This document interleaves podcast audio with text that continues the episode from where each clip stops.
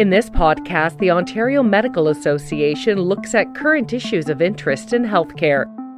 Spotlight on Health gives you all the straight talk. We're Ontario's doctors, and your health matters to us. I'm Georgia Balagianis for the Ontario Medical Association. Doctors are calling for an end to the bullying, attacks, and threats of violence many on healthcare's front lines have been subjected to throughout the pandemic and which have escalated to new levels. In this first of a two part series, we speak to Dr. Paul Roumeliotis, a pediatrician and medical officer of health, CEO of the Eastern Ontario Health Unit, and president of the Association of Local Public Health Agencies. He discusses the impact threats and abuse are having on healthcare providers.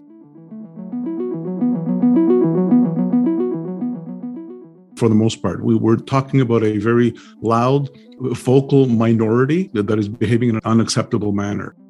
Talking about public health, I can say that not only public health physicians, medical offices of health across Ontario, we've been in the spotlight probably more than other physicians have because of the fact that we are the ones that are really enforcing, directing the local measures, masking, and so on. But I can also tell you that the threats, intimidation, and the protests and so on are affecting all of our public health staff. It's not only physicians, we have a we have a whole wide spectrum of staff working in our clinics.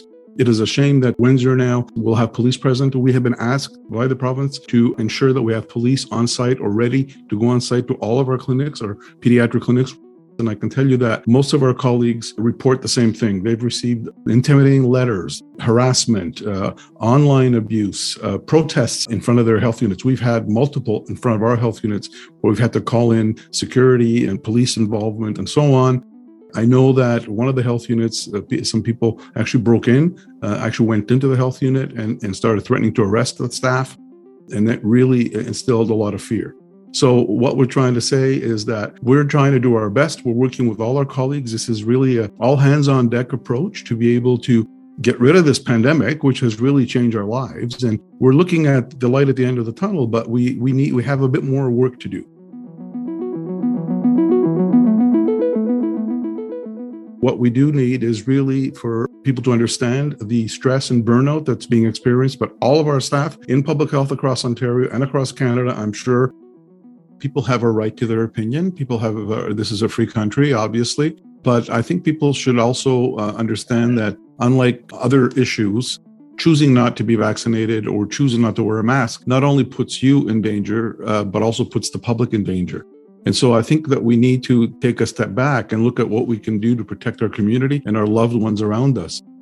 This is an extraordinary time in history unprecedented where we have had lockdowns, people losing their livelihoods, uh, very well understood. But we did it because we wanted to save lives. And even with that, we've lost a significant amount of people dying. I think in Ontario, we're about 10,000 people that have died, 5 million worldwide. And so this is a significant problem that has occurred. Again, I hope it's once in a lifetime or once in multiple generations. But this is not regular time. This is not, this is a, a time of a pandemic, a worldwide pandemic where we have a responsibility to the social and community good that in many cases overrides personal freedoms, if you look at it that way.